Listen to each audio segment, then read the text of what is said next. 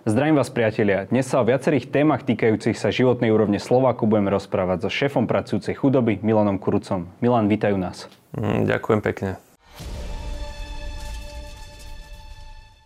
Milan, začníme Nobelovými cenami za tento rok, konkrétne za ekonómiu. Uh, asi si mal veľkú radosť, keď bola odovzdaná trom vedcom, ktorí mimo iného vyskúmali aj to, že zvyšovanie minimálnej mzdy nemá až taký negatívny vplyv na zamestnanosť, ako sa predtým predpokladalo. Áno, áno, toto ma enormne potešilo, pretože my týmto argumentujeme rok čo rok. A teraz nám dali zapravdu aj, e, zapravdu aj tým, že proste udelili Nobelovú cenu ekonómovi, ktorý takúto prácu urobil, ale tá, on tú prácu urobil ešte v 94. Čiže to není nejaká nová práca, ktorú on urobil. To je práca ešte z 94., ktorá bola vlastne ocenená touto Nobelovou cenou. A potom, čo on túto prácu urobil, tak on vlastne vyprovokoval debatu alebo ekonomický výskum na túto tému a odtedy vzniklo ďaleko viac výskumov, ktoré sa potom týmto zaoberali. Napríklad? toto bol taký prelomový výskum, on bol v 94. a potom nadvezovali ďalšie výskumy, napríklad aj Cornellová univerzita v štáte New York takéto niečo robila a tiež skúmala vplyv minimálnej mzdy na nezamestnanosť, tiež nič nezistili, dokonca ešte skúmali nejaké štúdie predtým a zistili v nich nejaké chybičky a keď tie chybičky potom odstránili, tak zistili, že že ten dôkaz, sa ešte, ten dôkaz ešte zosilnil, že tá, to zvyšovanie minimálnej mzdy nemá vplyv na tú nezamestnanosť. Hej? A, a nie je to aj tým, že možno naozaj všetky tieto výskumy boli možno v dobe nejakej ekonomickej konjunktúry, kedy práve tá nezamestnanosť nie je až taká vysoká. Skôr sa tí zamestnanci predháňajú od tých zamestnancov, ale naopak v čase krízy tá minimálna mzda nedovoluje niektorým ľuďom sa zamestnať? No ono vlastne hlavne predtým sa nerobili takéto prirodzené experimenty. Ja mám skôr pocit, že to bolo skôr o tom, že oni si to nejako, um, že to bolo skôr v takých rovine takých ekonomických úvah a takej ekonomickej logiky, že jednoducho keď niečo zdražie, tak je automaticky, že potom klesne dopyt. Čiže zdražie pracovná sila, tak klesne po nej dopyt. To bola taká základná poučka nejakej, nejakej ponuky a dopytu, ale to sa ukázalo, že to reálne nefunguje, lebo ty reálne, keď podnikáš, potrebuješ tú pracovnú silu a keď ju potrebuješ, tak ju potrebuješ aj zaplatiť. A keď je primerane drahá, to znamená, že ona má nejakú takú nejakú volatilitu, to nazvime, alebo nejaký interval, že keď jednoducho nepýtaš za to, že budeš e, obracať hamburgery, ja neviem, 5000 dolárov mesačne, tak stále je to ten, ale nejakú primeranú sumu ešte, tak je to ochotný ten zamestnávateľ zaplatiť.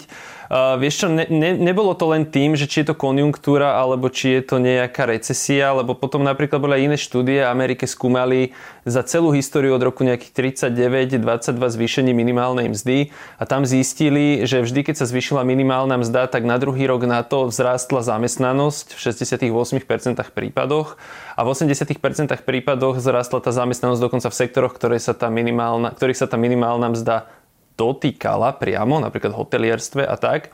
A v tých prípadoch, kedy tá, kedy tá zamestnanosť nevzrástla alebo klesla, tak to bolo presne v prípadoch, kedy tá americká ekonomika išla do recesie alebo sa ešte len spamätávala z recesie.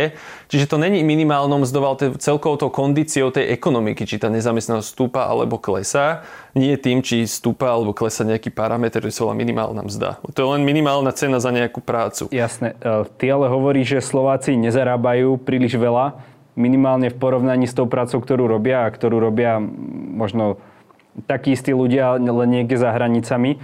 Nepomohlo nám to ale práve počas korony, že predsa len ten nárast nezamestnanosti u nás nebol až taký dramatický. Bolo to v podstate v jednotkách percent, nižších jednotkách? No, to, to je podľa mňa nezmyselná otázka, lebo, lebo to by potom znamenalo, že v štátoch, kde sú vyššie mzdy, treba na západ od nás, hej, Rakúsko, a neviem, Francúzsko, Dánsko a tak ďalej, tak tam by vlastne mala tá nezamestnanosť prudko stúpať počas koronakrízy, pretože tam sú vyššie mzdy.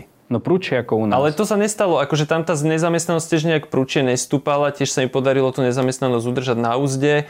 Akože to, to není o tých mzdách, netreba stále obviňovať toho zamestnanca z nejakého úspechu tej firmy v tom, že že keď budú nízke náklady na zamestnanca, tak firma bude úspešná. To je proste jednoducho hm, podnikateľský model založený na nízkych mzdách. Podnikanie má byť založené na tom, že riešim nejaký pod, po, problém na trhu, že ponúkam kvalitný výrobok, kvalitnú službu že robím dobrý marketing, nadvezujem dobré obchodné styky, že viem ten trh na tom, teda viem ten výrobok na tom trhu uplacírovať. O tom má byť podnikanie, nie o tom, že dávam niekomu nízku mzdu a vďaka tomu ja sa držím nad vodou. To nedáva zmysel. Každopádne to je argument e, premiéra Hegera, e, keď ho mnohí kritizovali za nízku e, pomoc počas pandémie, vrátane teba a, a tvojho združenia. On hovoril, že tie peniaze ale išli tam, kde mali, lebo nám tá nezamestnanosť nejako extra nestupla. No, no čiastočne podľa mňa, lebo tak určite pomohla tá pomoc vlády tým podnikateľom, čo ale zase my sme kritizovali, že bola komplikovaná a bola pomalá a bola podľa mňa nízka. Ona kľudne mohla byť vyššia. Aj Európska únia nám dovolovala vyššie limity. Potvrdil to aj predseda výboru pre financie a rozpočet Maroš Vyskupič ešte v tej dobe, že nerozumie tomu, že prečo sa prečo, prečo my ideme pod ten limit, čo nám dáva Európska únia, čiže my sme proste dávali menej, než sme mohli. Čiže tá nezamestnanosť možno mohla byť ešte nižšia, to je jedna vec, čiže určite tá vláda nejako pomohla, ale ja si pamätám, že ešte vtedy, keď sa zavádzala tá prvá pomoc, ja sám som na ministerstvo práce cez nejakých ľudí posielal nejaký feedback tým formulárom, lebo boli zmetočné, komplikované a proste robilo sa to strašne narýchlo.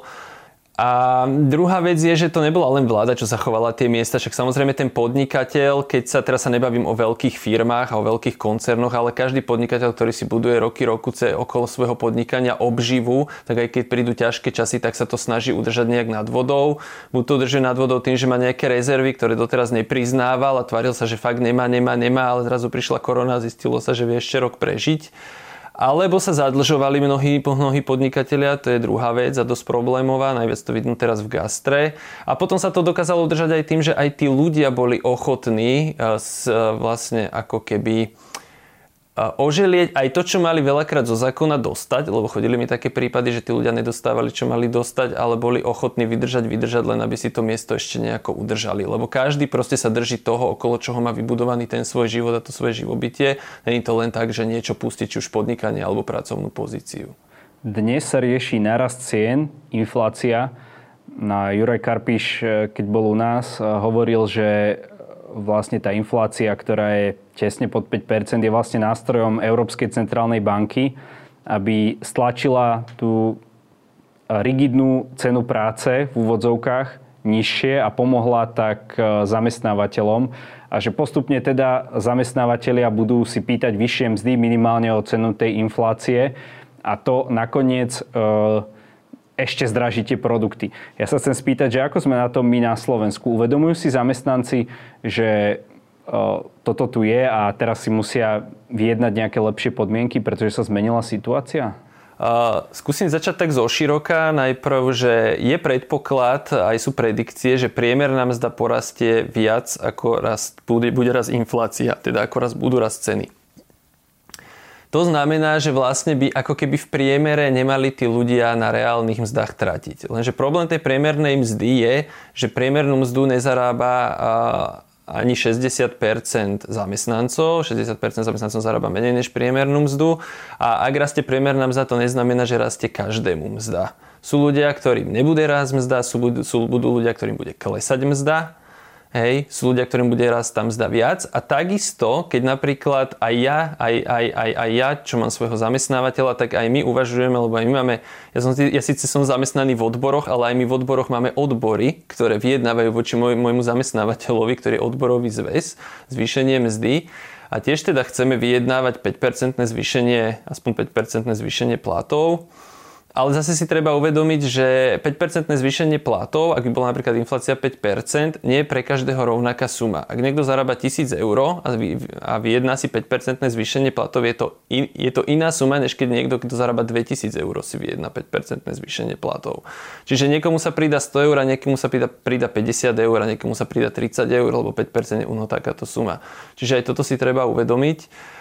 A tak, takisto aj, lebo politici to radi tak ako keby tú infláciu zhadzujú zo stola, že však porastie priemerná mzda, dajte nám s tým pokoj, je to vybavené, však čo.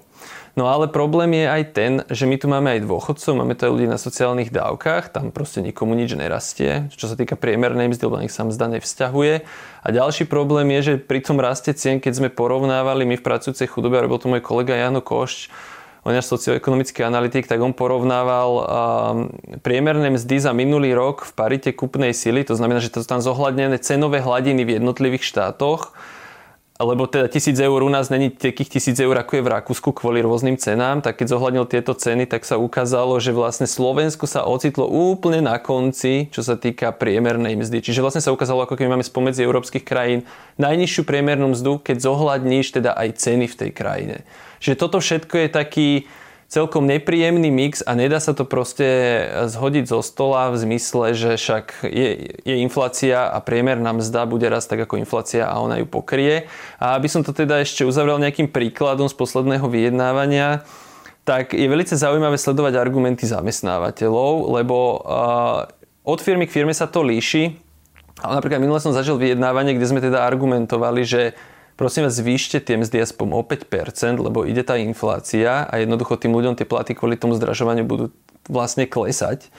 A zamestnávateľe začali argumentovať velice veselo, že však tá inflácia ešte není úplne smerodajná a je to skôr taká predikcia a není to úplne akože také nejaké rukolapné číslo a začali ako keby spochybňovať význam toho čísla. Ale keď bola inflácia 0,8%, neviem, rok, 2, 3 dozadu, alebo 1%, alebo proste nejaké malé percento, a vtedy, keď sme pýtali, ja neviem, 2, 3, 4% zvýšenie miest, tak vtedy inflácia bolo najzasadnejšie číslo. Veď inflácia je iba 1%, prečo pýtate až toľko, hej? Čiže akože podľa toho, jak sa zamestnávateľom hodí, tak tak sa vyjednáva. No a nepomohlo by v tomto vyjednávaní, keby sme mali lepšiu e, odborovú organizovanosť, tak ako je to napríklad v Rakúsku? To by pom- aj, tak to, oni majú aj iný systém vyjednávania. Hej, tam ako keby v Rakúsku si treba uvedomiť, že oni majú sektorové kolektívne zmluvy, to znamená ako také, také parciálne zákonníky práce pre jednotlivé sektory. Hej, tam sa ako keby iný sektor spravuje trošku inými mzdami a inými pravidlami. Čiže keď ideš robiť do McDonaldu, tak sa na teba vzťahujú iné pravidlá, než keď ideš robiť, ja neviem, nejakého administratívneho pracovníka alebo tak. Čiže to je jedna vec, oni majú tento rozdiel, že tam sú všetci tých 98% ľudí pokrytých, e, zamestnancov pokrytých kolektívnymi zmluvami. Ale u nás by teda pomohlo vôbec odborové organizovanie, lebo ty keď ideš za tým zamestnávateľom a teraz tam oproti nám stojí, stojí riaditeľ firmy, teda sedí riaditeľ firmy, sedí tam tá ekonómka, sedí tam, sedí tam tá personalistka, sedíme tam my ako vyjednávači a snažíme sa za tých zamestnancov niečo vyjednať, nejaké zvýšenie, tak je dosť veľký rozdiel, či tí zamestnanci v tej firme v odboroch sú v dostatočnom množstve, že není tam len 10%, 20%, ale napríklad je tam 80% členov v odboroch. Je to úplne iná sila, máš za sebou úplne inú silu, vieš oveľa viac tlačiť, vieš proste, máš naozaj máš sebavedomie pri tom vyjednávaní, než keď tam není žiadna odborová organizovanosť alebo malá a vtedy vieš skôr v takej nejakej, no pomaly snažíš sa vysvetľovať všemožne, prečo je treba zvýšiť tie mzdy, ale to je, vieš, to je také, akože závisí to od tej dobrej vôle toho zamestnávateľa, lebo on keď vie, že tam tú odborovú organizáciu silnú nemáš, on síce nemôže vedieť, koľko máš členov ani kto je členom, ale on postupom času vycíti, aká sila je tej odborovej organizácie tak e, on proste jednoducho ti nepustí, hej, alebo pustí ti minimum a teda akože musím povedať, že nikto nevie na vyjednávaniach vyplakávať tak ako zamestnávateľia. To dokonca ani za, za odbor aj za zamestnancov tak nevedia plakať, jak zamestnávateľia vedia plakať, lebo to je samé trh, na trhu je to ťažká situácia, nedá sa, nemáme, nemôžeme, nebudeme konkurencieschopní. Iba takéto všeobecné tvrdenia, takmer nič ti nechcú vydokladovať poriadne keď si pýtaš, že vy dokladujete mi tie tvrdenia na číslach, tak e, to je väčšinou vnímané konfrontačne, takže väčšinou ty musíš dokladovať, že tie tvrdenia nie sú správne, čo ti zase, je to taký nevyvážený, nevyvážený, nevyvážený vzťah, lebo ty dokladovať nejaké tvrdenia je oveľa namáhavejšie, než to len tvrdiť. Takže zamestnávateľ len tvrdí, ak sa nedá, jak nič není a jak sú časy ťažké. Tie časy sú ťažké, či sme v konjunktúre alebo v recesii, to je stále to isté. Hej. No a problém je tý, s tými ľuďmi, že oni keď sú není členmi odborovej organizácie a neaktivizujú sa, nezapájajú sa do toho, aktívne nepodporujú tých vyjednávačov, nestoja za nimi, nedávajú im najavo, že keď bude treba, pôjdeme aj do štrajku, tak jednoducho tí vyjednávači majú len, len, len nejaké pole pôsobnosti, len nejaký manevrovací priestor. A teraz akože Mnohí, mnohí uh, zamestnanci to riešia tak, že však keď tí vyjednávači vyjednajú kolektívnu zmluvu v tomto podniku, bude sa predsa vzťahovať aj na mňa, aj to zvýšenie miest, tak ja nemusím byť v odboroch, nemusím platiť členské a mám to zadarmo. je to sebecký krátkozraký postoj, ktorý potom vedie k tomu, že oveľa menej ľudí je v odboroch, než by byť mohlo alebo malo a potom vlastne tá sila tých vyjednávačov je absolútne že nízka. Teraz akože môžem sa tu stiažovať na nejakú uvedomelosť Slovákov a hovoriť tu, že preboha, keby sme mali inú mentalitu a držali pokope a organizovali sa, už úplne inde sme mohli mať pracovné podmienky a aj mzdové podmienky, úplne inde. Oni by sa vedeli zmeniť z, z, za 2-3 roky úplne inde, hej. Druhá vec je, že čo robia odbory, lebo odbory by podľa mňa mali úplne inak začať komunikovať voči tým ľuďom, vysvetľovať im to um, face to face, chodiť za tými ľuďmi napriamo, robiť ako keby takú odborovú politickú prácu, hej, že proste aj keď strana chce, aby ju niekto volil, tak ide do terénu a oslovuje tých ľudí, vysvetľuje do nekonečna, do nekonečna. Čiže toto naši odborári nejak podľa mňa až tak nerobia a potom akože jedna vec je tá mentalita Slovákov, druhá vec je, že tú mentalitu nezmeníme a nemôžeme čakať, nezmeníme tým, že budeme iba čakať, kedy sa zmení. My sme v posledných rokoch teda mali e, celkom slušný ekonomický rast, ale celkom slušne aj nám rastli dlhy. Vy ste vlastne zverejnili e, analýzu s pánom Koščom, e, že vlastne máme viac dlhov ako finančnej rezervy. Vyjadriš sa k tomu? Áno, áno, to je taká, každý rok to sledujeme, to je taká správa od Aliancu, Global Wealth Report od Aliancu to je, Allianz to robí každý rok a oni skúmajú finančný majetok priemerného občana danej krajiny. Takže koľko má priemerný Slova, koľko má priemerný Čech, koľko má priemerný Rakúšan a tak ďalej. A strašne zaujímavé na tomto celom je, že my z toho vždy vidíme snad najhoršie a sa to iba zhoršuje každý rok, že, lebo finančný majetok to sú, to je tvoj finančný majetok, to sú napríklad tvoje úspory v bankách, to sú tvoje peniaze v hotovosti, to sú tvoje nejaké investície v nejakých fondoch, podielových fondoch v, ak, v, v akciách, ale aj v druhom pilieri, alebo aj v nejakom inom treťom dôchodkovom pilieri, že to sú takéto, že peniaze, hej. Alebo potom sú to aj dlhy, lebo aj dlhy je finančný majetok, čiže finančný majetok je dlhy plus tvoje vlastné peniaze. No a my na tom vychádzame vždy najhoršie v tom, že my máme väčší, väč, väčší počet, väčšie množstvo dlhov než toho z vlastného finančného majetku. Čiže to je proste niečo, v čom držíme prvenstvo v rámci celej Európskej únie. To je prvá vec, čo je úplný problém, že máme viac dlhov než vlastných financií. A druhá vec, čo je problém, je, že vlastne aj toho finančného majetku samotného máme strašne málo. My sme akože vo výške toho finančného majetku niekde druhý za Rumunskom. Keď skúmame strednú a východnú Európu, tak Rumunsko je najhoršie, potom máme, čo sa týka množstva peňazí, sme my a potom sú ďalšie krajiny. Ja som tu napísal to číslo pre istotu.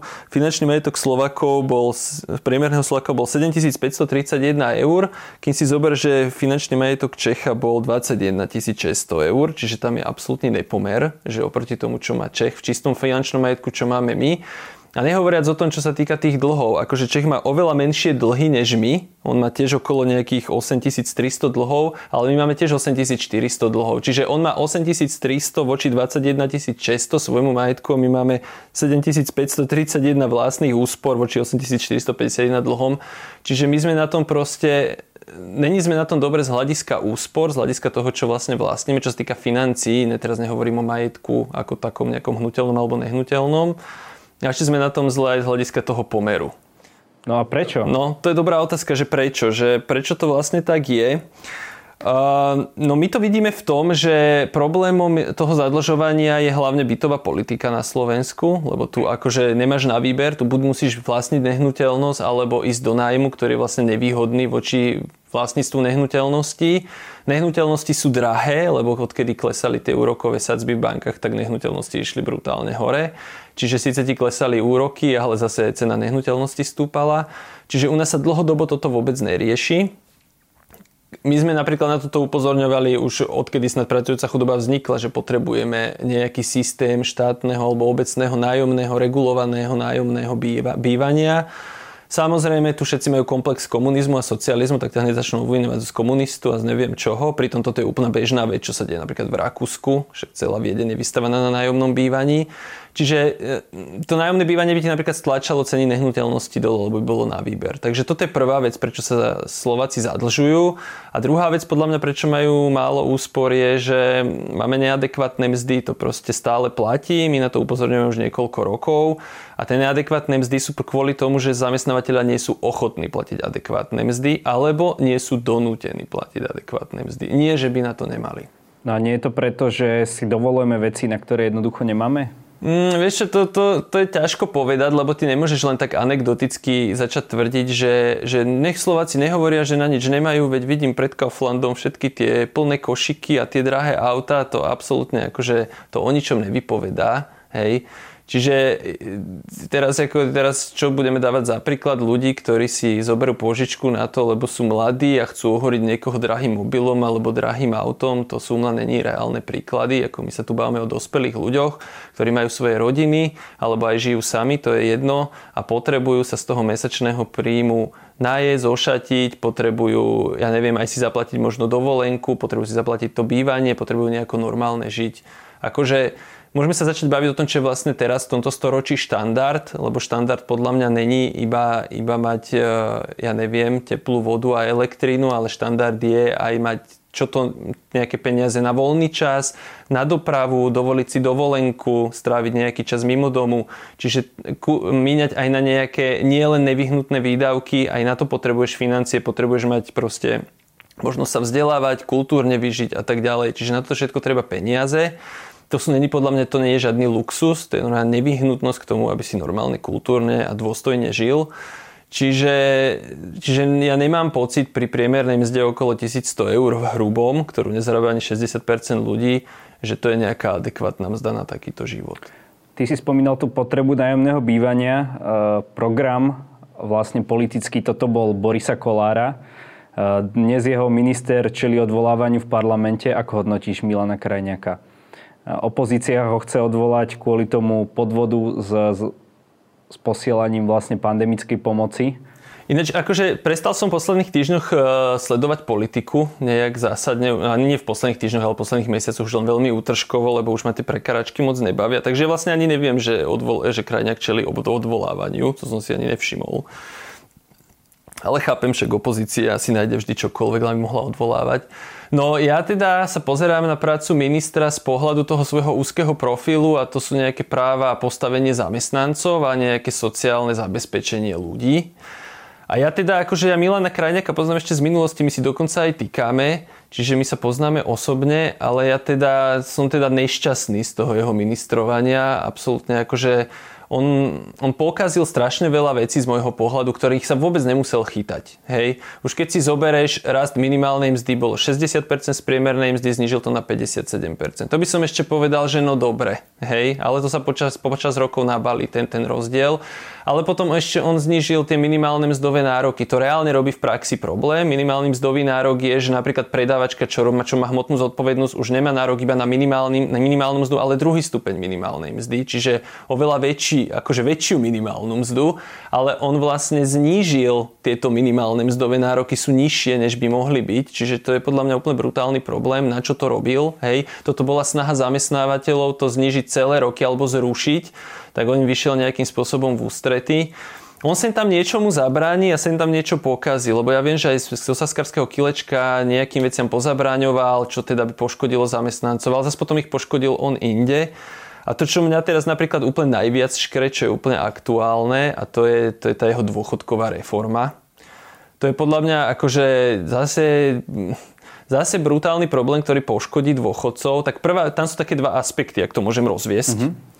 Uh, jeden aspekt je uh, ten, ten rodičovský príspevok, že, že dieťa bude prispievať na dôchodok rodičom. Toto je dosť problémové opatrenie. Poprvé kvôli tomu, že tým odčerpáš stovky miliónov eur z priebežného dôchodkového systému, bude menej na dôchodky, lebo proste musíš čas peňazí alokovať na tých rodičov. Teraz, ktorí rodičia budú mať na to nárok? No tak uh, nebudú mať na to nárok rodičia, ktorí si predlžia vek odchodu do dôchodku. Povedia si, že budem ešte robiť a pôjdem do dôchodku neskôr. Tak títo nebudú mať nárok na tento dôchodok od, od dieťaťa. Hej? Teraz rodičia vychovali dieťa, ale dieťa v nejakom veku zomrelo, alebo mohlo zomrieť ako dospelý človek, proste 30 ročný. On už nemá nárok na toto, na tento rodičovský príspevok, lebo dieťa zomrelo a pritom ho tiež musel ten rodič vychovávať mohol vychovať postihnuté dieťa, hej, ktoré žije, o ktoré sa doteraz stará je, je, je s tým veľký problém. Psychická záťaž, finančná záťaž, nemáš na to nárok. Čiže deti sa ti odstavujú do zahraničia, nemáš na to nárok. Samotné deti už sú na dôchodku, nemáš na to nárok. Akože to je tak nezmyselný atribút zavádzať do dôchodkového systému, že to až boli. Čiže proste zle. Ale druhý problém, ktorý podľa mňa ešte závažnejší, je, že oni idú meniť vzorec na výpočet dôchodku. Ja som kedysi teda si pozera, keď som ešte netušil, jak sa vypočítavajú dôchodky, tak keď som teda kedysi ešte pred pár rokmi došiel na to, jak sa to robí a videl som, že cez aký vzorec sa to robí, tak som vždy tak rozmýšľal, že úplne tak primitívne, ešte bez nejakých súvislostí. Aha, že tento vzorec nám ovplyvňuje výšku dôchodku, takže keď sa zmení vzorec nejak tak a tak, tak sa tie dôchodky budú dať zvýšiť. Hej, tak to som ako ešte taký začiatočník nad tým takto rozmýšľal. A oni teraz ten vzorec predsa len po dlhých rokoch idú meniť a idú ho meniť tak, že vlastne to bude znižovať dôchodky budúcim dôchodcom. Ja som si to teda pozeral včera a predvčerom, dávali sme k tomu status aj na fanpage pracujúcej chudoby, kde sa to snažíme vysvetliť je to podľa mňa škandalozne opatrenie. Oni idú, oni idú, znižiť, oni idú zmeniť ten vzorec tak, že čím neskôr pôjdeš do dôchodku, tým nižší dôchodok budeš mať, než by si mohol mať, keby zostal pôvodný vzorec. Poviem to takto. Hej. Čiže ten vzorec na výpočet dôchodku sa mení tak, že keď pôjde niekto budúci rok do dôchodku, tak sa mu ten dôchodok zmení oproti tomu, čo by mohol mať pri pôvodnom vzorci možno o pár centov, možno o euro, o dve.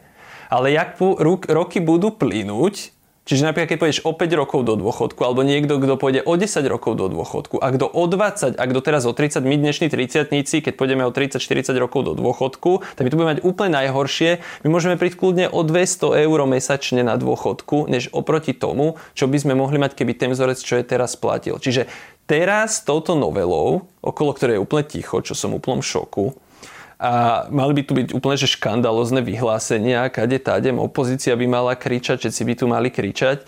Tak vlastne teraz sa rozhoduje o našich dôchodkoch v budúcnosti. Ono sa to zdá strašne také, že však čo o 30 rokov. No o 30 rokov bude nejaký bod v čase, ktorý proste nastane, tak ako nastal tento bod v čase, o ktorom sme si mysleli pred 30 rokmi, že to je ďaleko tak o 30 rokov sa potom ani nenazdáme a proste budeme mať zbytočne nižšie dôchodky, než môžeme mať a tým ľuďom, ne že tým ľuďom, nám, nám, všetkým, všetkým nám, ktorí do dôchodku pôjdeme, tie peniaze budú chýbať. Však 100 eur, 150 eur, 200 eur mesačne je proste nemalý peniaz. Hej? A mnohí to odbijajú tým, že však to je za, akože ľudia, bežní ľudia v diskusiách, hej, však to je za 30 rokov a ten vzorec sa ešte stokrát zmení, však ale nám má ísť o to, aby sa ten vzorec zmenil iba k lepšiemu, alebo k výhodnejšie, nejakému k výhodnejšiemu prepočtu k tomu dôchodcovi.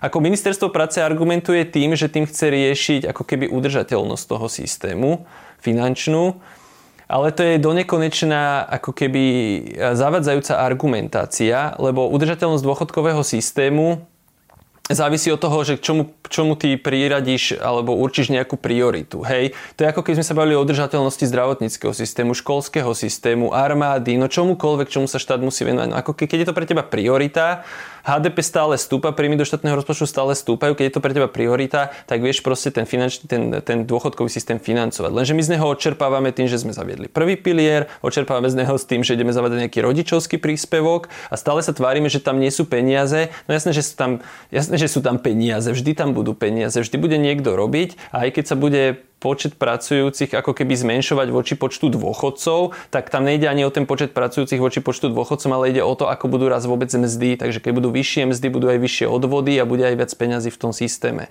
Príkladom je napríklad rok 2019, kedy sociálna poisťovňa nemusela byť vôbec dotovaná, lebo už bola tak vysoká tá zamestnanosť a a už boli tak vysoké tie mzdy, že vôbec ju nebolo treba zo štátneho rozpočtu dotovať a plne vedela vyplácať všetky dôchodky bez problémov.